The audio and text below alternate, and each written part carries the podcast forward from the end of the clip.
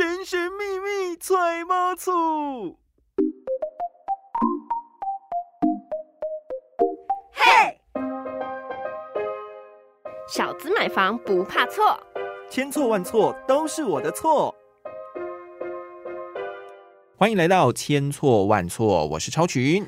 我是今天又来乱入的嘉欣，是我们千错万错呢。节目首播在 FM 一零四点一正声台北调频台，周六的十二点到下午一点钟。Podcast 呢，在广播播完之后一点就会上架了。那我们今天的节目主题呢，要来跟大家讲说，买房子啊，除了格局、采光以及公社要特别注意之外呢，其实哦，买房子还是要注意到周边环境哦。嘉欣，你自己周边环境你会在意吗？我就很在意，就是家里。附近要走多远可以有便利商店？然后因为呢家里面有老人家的关系，所以也会去注意一下，说医院大概离多远。但是医院我觉得真的有好有坏，因为像我自己那时候在。外面读书的时候，我们学校附近刚好是那个救护车的必经之路，哇！所以呢，我每天晚上都在数今天有几台救护车经过。你好闲呐，没有啦，是睡不着。其实我家附近哦，也是没有医院，但是呢是。救护车的必经之处，所以常常就是，特别是前阵子疫情比较严重的时候，真的是救护车来来去去，哎，每个方向都是来这样子哦。所以，我们今天节目呢，要来跟大家讲的就是嫌物设施。那这个嫌物设施呢，我们首先先给它定义好了，它其实就是一种哦，大家不喜欢的公共设施。是，但有时候呢，也没有这个公共设施也不行。但是它存在你家附近呢，就会有一些影响。所以，到底这些嫌物设施呢，是对你来说，呃，是会让价格掉下去吗？还是说它会真正的让你的环境呢有造成实际影响？那我们就在这个公社的部分呢分成两种类型，一种呢叫做心理影响类，第二种叫做实际影响类。我觉得要先帮大家定一下嫌恶设施，这个嫌是 key 嫌啦，嗯，就是嫌弃的嫌，对，然后恶就是哦，就讨厌哎 黑框恶啊，我们是讲。坑了一下营养无大姐，因为嫌饿哈，不是呢。哦，不是的，不是肚子饿那种饿哈。好，那我们先来讲心理影响类好了。哦，第一种呢，就是大家可能会因为传统的民俗告诉你说，哎，那种地方不要去哦。哦，你如果靠近的话，哦，会怎样怎样之类的。譬如说，譬如说，像是墓园呐、灵骨塔、殡仪馆啊，或宫庙。可是这些地方通常都已经很偏僻了呢。嗯，也不一定啊。有些那个什么香火鼎盛的宫庙，它其实也是蛮交通方便的。对，但其实大家会比较不喜欢的就是它可能定时会办法会哦，要不然就是说因为办法会的时候会焚烧一些什么纸钱之类的，然后你刚好又是顺风，就刚好吹到你家的话，那个烟就会影响。还有平常香火鼎盛嘛，所以那个香，然后烧纸钱的那些味道，可能真的都会影响到家里。然后办法会的噪音。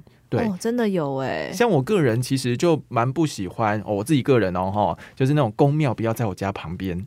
对，所以呃，我就会觉得说，哎，如果要买房子的话，会先去注意到周边是不是有那种香火鼎盛的庙，因为他们有时候会那种扩大喇叭，然后请车队又打鼓，然后哦，对啊，然后可能还会有一些乐队来现场演奏这样子。嗯，但也有人会觉得说，哎。有公庙的话，就是会保佑自己啊，会有比较平安，所以这比较见仁见智。对，所以是心理层面嘛。那殡仪馆的话，可能大家就比较好理解一点了，可能会觉得说啊，有一些不好的气息会跟着在附近啊，或者是你可能会觉得啊，这样子可能会遇到一些好兄弟的几率上升 等等的。我觉得这真的有啦，这个听起来是真的，大家会考虑一下的。对，没错。所以其实呃，如果说家里有附近有这些。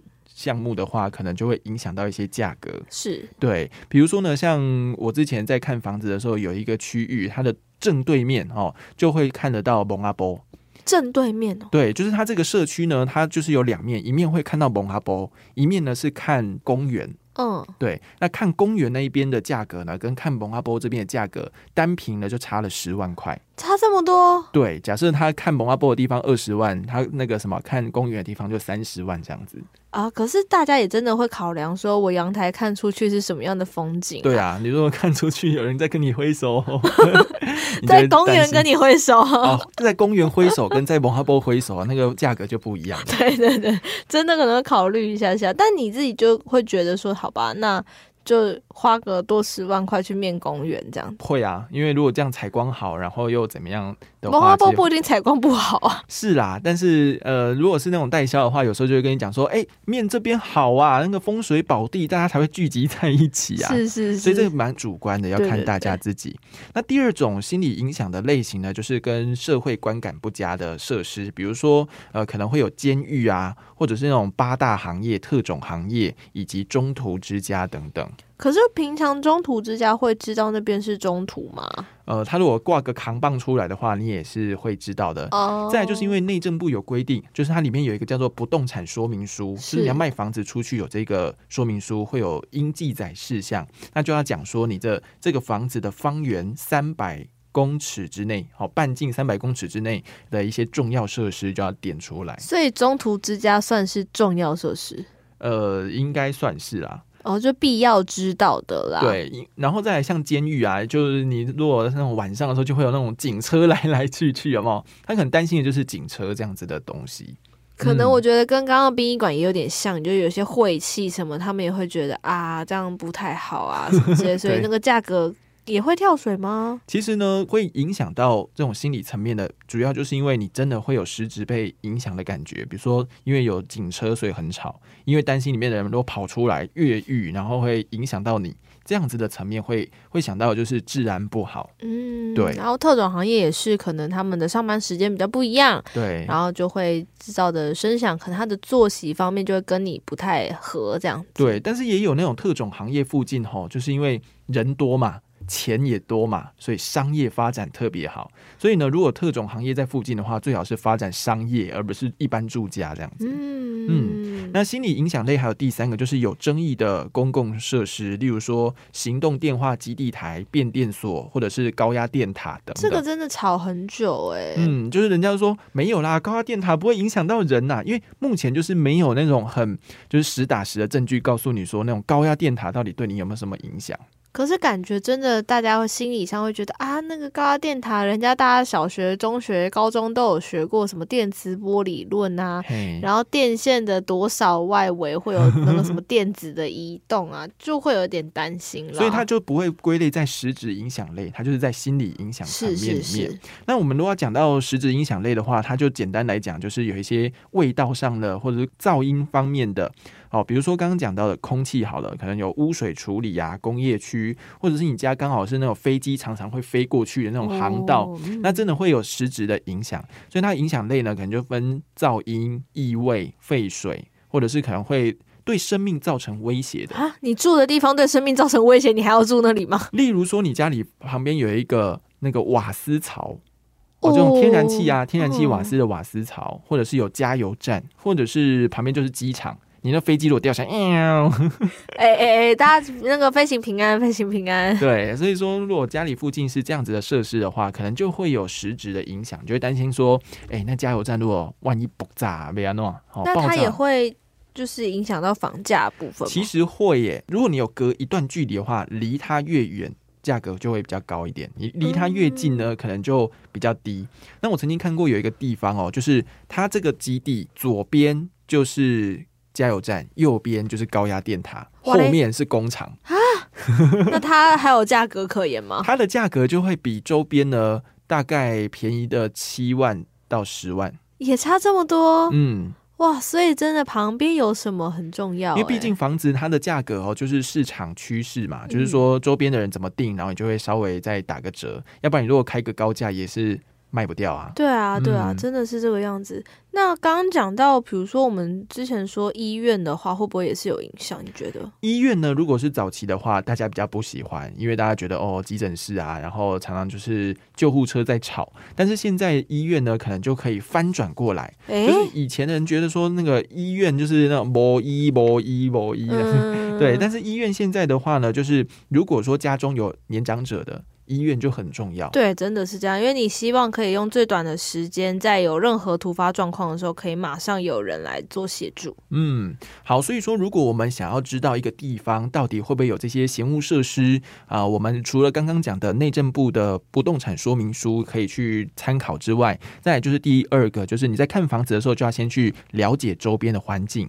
那因为现在的 Google Map 非常的方便，所以你只要一点下去，你就可以知道说，哦，附近有没有加油站，有没有电塔，有没有什么样子的你不喜欢的那一些设施。可是像特种行业这样，我们如果白天去看房的话，它就是关着的。那如果它招牌没有很明显的话，我也不会知道啊。对，所以说看房子的时候呢，就是早上看，然后晚上也要稍微去看一下。可以看这么多次哦。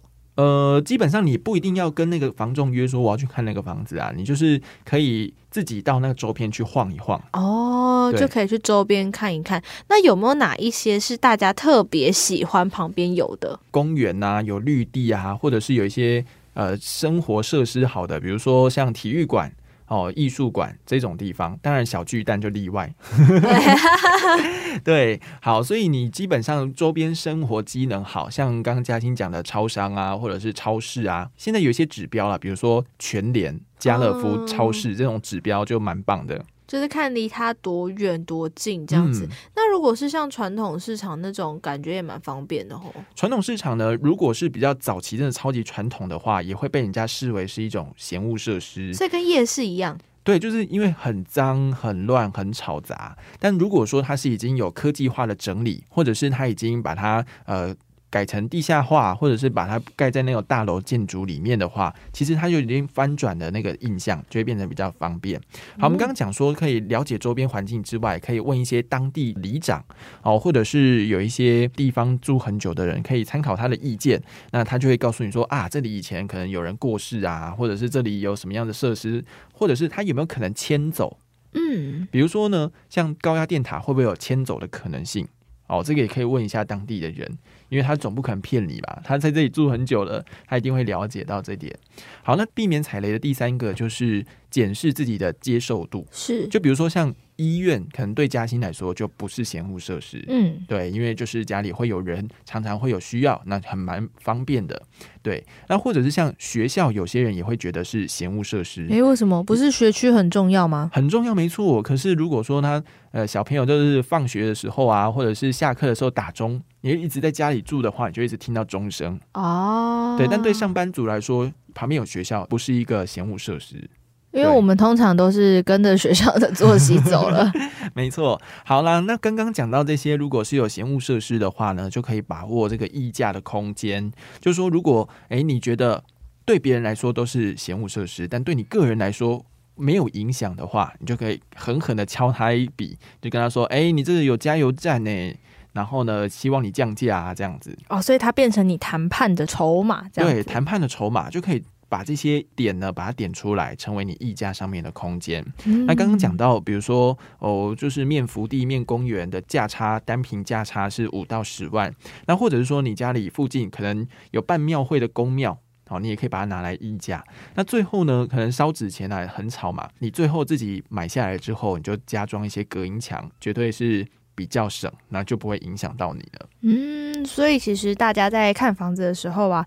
如果说你可以到四周走一走、看一看，甚至你可以看看，哎，骑车大概几分钟的距离，搭车大概几分钟的距离，有没有你要的东西，或者是有没有你不要的东西，都可以成为谈判跟谈价钱的一个很好的理由，是吗？对，没错。所以呢，你要把这些点呢都把它记录下来。所以我们刚刚讲到那么多点，就是有些是影响心理层面的，有些是会造成实质影响的。那最好就是什么呢？